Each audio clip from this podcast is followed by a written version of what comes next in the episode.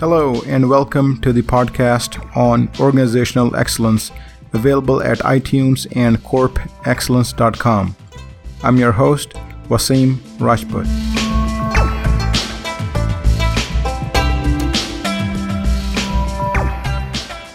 In this episode, we'll review some best practices related to establishing an IT steering committee function. An IT steering committee ensures alignment of IT and business and thus is a crucial function that is needed in organizations. So, first, let's take a look at what is an IT steering committee and the benefits and value that it serves to the organization. After that, we'll review some best practices related to establishing this function within an organization. IT steering committees bring key IT and business stakeholders in a common forum to discuss matters related to strategic planning, program planning, and project and program approvals. A typical steering committee usually includes the CIO, other key members of IT management, and executives from various lines of businesses such as finance, marketing, and others. When instituted correctly, programs are strategically planned and approved mutually between both parties and thus one can expect IT and business alignment.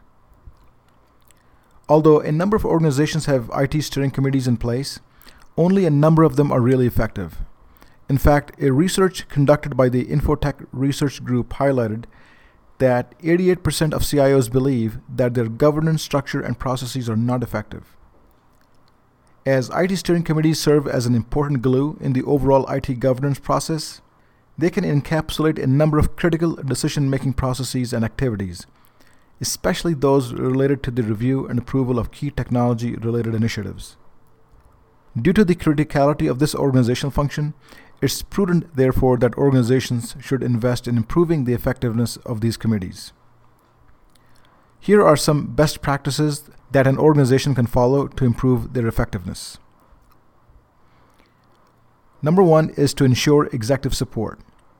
One of the most important factors that contributes to the success of IT steering committees is to ensure that they have the full backing from the CEO and line of business senior executives. Obviously, if the committee's main function is going to be to mutually review and approve an organization's key projects and initiatives, then it must have that high level support for it to be effective. This also ensures that both IT and business become accountable for their decisions rather than having one group blaming the other for failed IT projects and initiatives. The second best practice has to do with establishing a committee charter. One of the reasons that committees usually fail is the lack of an appropriate structure and definition of key processes that are needed for the ongoing execution of the committee functions. Therefore, one of the important steps when initiating a steering committee is to document its charter. The charter helps shape the overall governance structure, processes, and roles of the committee and ensures that the committee continues to be effective. The charter should provide details such as the purpose of the committee, its scope, key roles and responsibilities of the committee members, uh, details on various processes such as those of project approvals, ongoing deliverables, uh, governing documents, etc. Another best practice has to do with integrating committee with the organization's project and portfolio management processes. So, some organizations have project and portfolio management or PPM functions in place that provide a vehicle for ideas and initiatives to be evaluated and prioritized. The selected projects are then put through a project execution framework. In such cases, the organization should ensure to effectively integrate IT steering committee processes with the organization's project portfolio management or PPM processes and ensure that the functions are not duplicated or missed and that the overall framework is properly defined. Another best practice has to do with establishing project prioritization and selection criteria. One of the most important IT and business alignment functions is that of project evaluation, prioritization, and selection.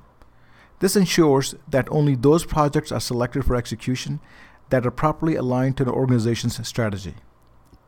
In this context, the steering committee that is made up of key members from both the IT and business should decide on certain high level criteria for project prioritization and selection to facilitate that process.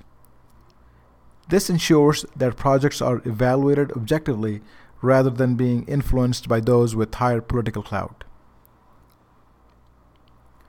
Another best practice has to do with establishing monitoring processes. So, besides prioritizing and funding projects, an effective steering committee also establishes monitoring processes and metrics to monitor the execution of its approved projects.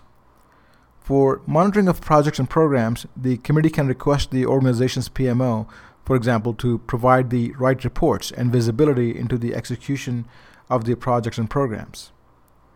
As mentioned earlier, when a steering committee is held accountable for its decisions, uh, monitoring those projects becomes its top priority as well.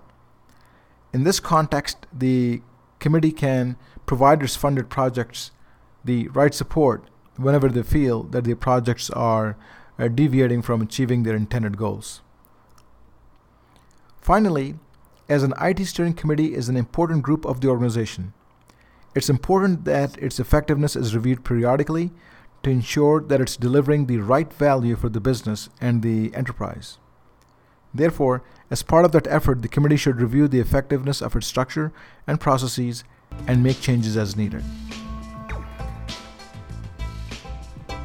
With this, we have come to the end of this episode. Make sure to subscribe to the podcast feed at iTunes and corpexcellence.com for more learning sessions on organizational excellence.